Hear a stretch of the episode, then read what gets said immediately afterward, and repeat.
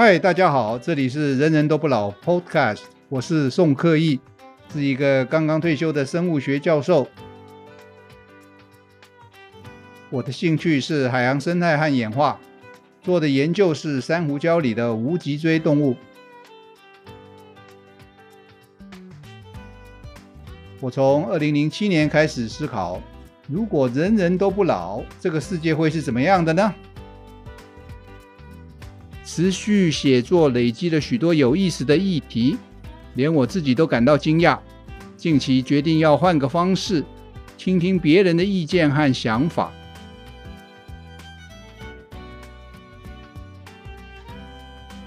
人人都不老的世界会是怎么样的呢？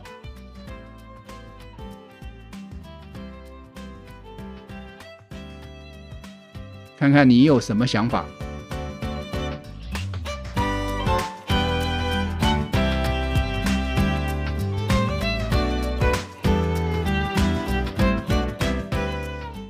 一集我要来讨论一下，什么人不适合听本节目？听清楚喽，是不适合听本节目。而在下半部呢，我要告诉各位进行这个 podcast 的真正动机。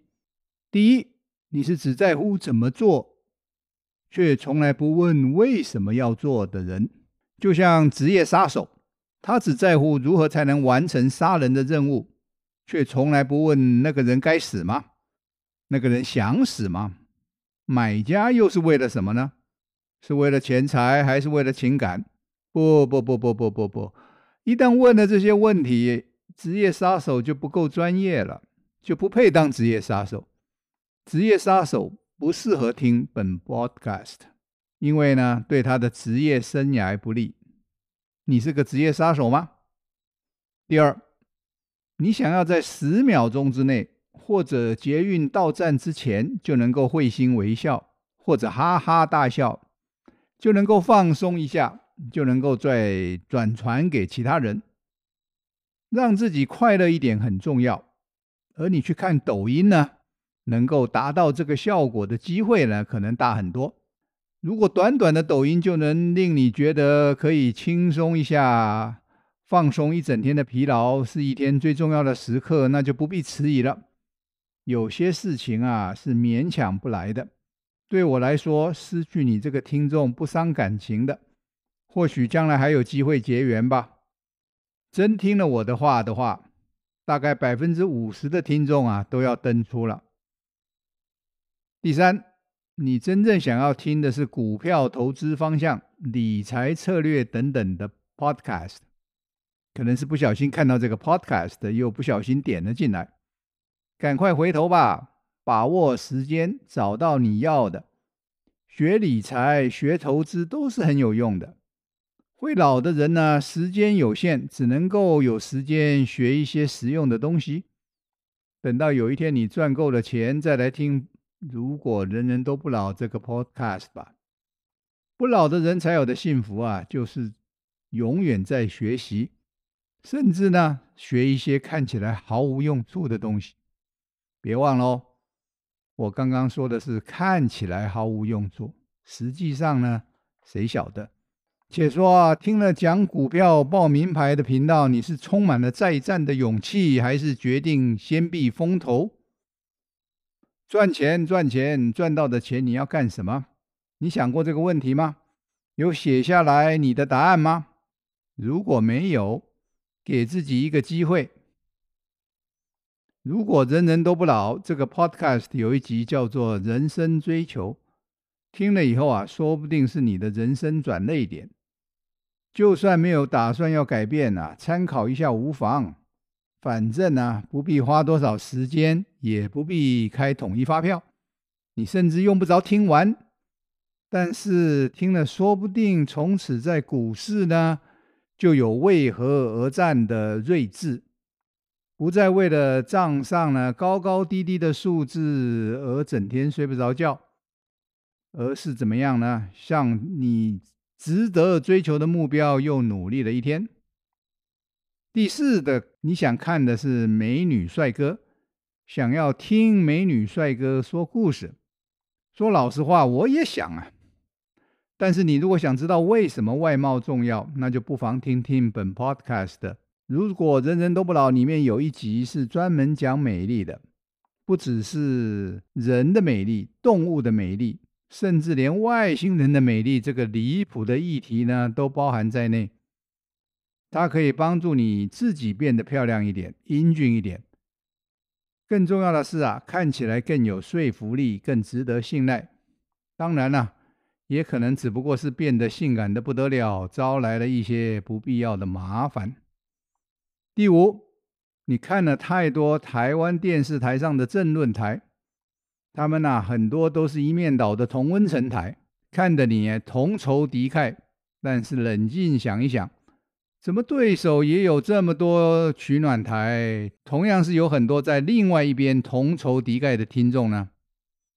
我们都是吃台湾米，怎么大家平常好相处，到了选举就要翻脸？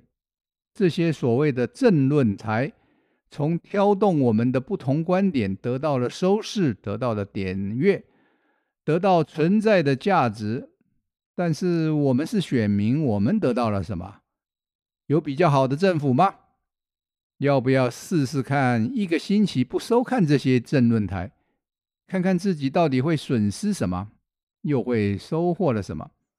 不要小看自己的行为改变哦，那可能是大改变的开始啊！就从现在开始一个礼拜吧，试试看。那么多出来的时间又要做什么呢？你可以去看公共电视台，或者呢，就从“如果人人都不老”这个 podcast 开始吧。讲了半天啊，原来是广告，终于露出了狐狸尾巴。第六。你想听些当潮的东西，好跟得上别人的话题，免得啊自己太落伍。社会化很重要，因此呢，不要在闲聊的时候落单，显得无趣呢是很基本的。你想过自己是一个怎么样的人吗？是一个可以抓得住各种笑点，并且展现幽默的人，还是一个可以提出新鲜议题，让人刮目相看的人？如果是前者，那可能比较简单，请他讲笑话的人啊，把链接传给你，那就是对他最大的鼓励和肯定了。他会把你放在朋友清单内的。如果是后者，也就是你要变成一个可以提出新鲜议题、让人刮目相看的人呢，你得涉猎广泛一点，又对特别的议题呢愿意深入一些。你不一定要听《如果人人都不老》这个 podcast，你得要培养自己的兴趣，甚至啊是把自己的专业普通话，普通话到什么程度呢？用白话文啊就可以让人在冲一杯咖啡的时间内能够理解你的故事，甚至于产生兴趣。事实上呢，这就是我搞这个《如果人人都不老》podcast 的初衷。尽管离成功还很遥远呐，你如果也做一系列的 podcast，能够把连接传给我吗？这可是人人都不老的世界，大家都在做的事哦。说了这么多，当初你到底是怎么会点进这个 podcast 来的呢？真的是手滑，还是冥冥之中有一股力量？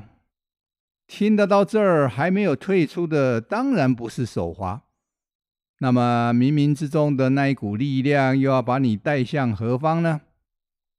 说了这么多啊，好像都在叫人家不要来听。如果人人都不老这个 podcast，那么做这 podcast 的意义到底是什么？怎么还有动力继续做下去呢？我来换一个说法，看看你能不能认同。看看啊，我说故事的能力啊，是不是有一点点进步了？你读过马克思的《资本论》吗？你看得懂爱因斯坦的相对论吗？你会因为没有看过这么有名的著作而遗憾甚至不快乐吗？我个人对以上几个问题的答案都是没有，没有，不会。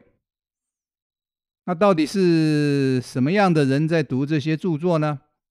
当然是极少数的人，但是这两本著作的影响力很大，《资本论》和《相对论》都改变了世界。读这些著作的人，要么是政治人，要么是科学家，这些读者的影响力很大，改变了这些影响力很大的人，世界就改变了。解释《资本论》或者其他经济社会运作理论的书很多，解释相对论的科普书籍也很多。你呀，我啊，看的多半都是这一类。我们理解了社会怎么运作，或者说社会可以怎么运作。读了相对论的科普书籍呢，我们理解了宇宙是怎么运作的。在民主国家，一旦我们个人的世界观改变，我们的世界也会跟着改变。你读过达尔文的演化论吗？终于啊，这本书是我读过的。达尔文提出天择是生命演化的动力。当然了，还有其他的力量也会推动演化。但是天择造成的演化是能够预测方向的。人们从地球上会老和不会老的生物研究天择是怎么样在运作，这个部分呢、对很多小朋友来说呢，都很有吸引力。人们开始研究天择呢，已经有一百五十年以上的历史了。那在我这个如果人人都不老 Podcast 里面呢，我们运用天择的原理推测。在有智慧又不会老的世界会是怎么样的？最终的目标呢？最终的目标，我再重讲一次，是要预测来到地球的外星人会是怎么样的。来到地球的外星人当然是有智慧、有强大的科技能力的。这两点呢、大概没有人会质疑。他们的科技能力是我们想要的。另外一方面呢，地球上也有他们想要的东西，不然他们来干嘛？对不对？我们要怎么样和他们合作，却不会招来危险呢？在他们真的到来以前，我们必须准备好，也就是要了解这些来访的外星人。来访外星人是不老的，这一点呢，是本书最大的核心假设。似乎呢，也有它合理的地方。那是我们对来访外星人唯一的线索。别忘了，我们对他其他的方面，包括科技、包括太空旅行的能力呢，都毫无线索。亲爱的听众，你了解了我为什么要写这个议题了吗？我们没有办法猜测来访外星人的科技水平，因为我们跟他的差距不是一年、一个世纪。根据估计，宇宙开始在一百三十八亿年前。我们呢，跟来访外星人的差距呢，是以一亿年为单位。这个差距太离谱了，对不对？意思是什么呢？我们是不可能猜测得到他们的科技发展到了什么程度。好消息是什么？只要他们是生命，就会演化。就可以用天择的原理来推测他们的社会、他们的外形，甚至于他们的想法。这是在外星人来访地球以前，我们唯一可以做的准备。那是地球命运的转折点，尤其是地球文明的转折点。至于转向何方，那就要看我们准备的如何了。推测外星人的尝试呢，早就有很多了。从不老这个方向呢，本 podcast 只是一个开始，希望能够引发更多的人加入，产生更有水准、更有说服力的推测。除了这么艰难的任务，写作的过程中呢，我也发现啊，就算我们地球上每一个人都会老，但是呢，也可以体验和享受不老的人才有的幸福。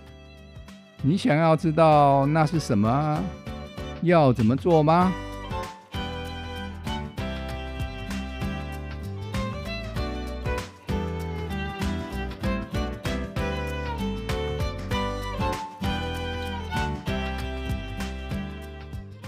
各位听众，如果有相关的问题，不妨在下面提出来，我们会设法回答您。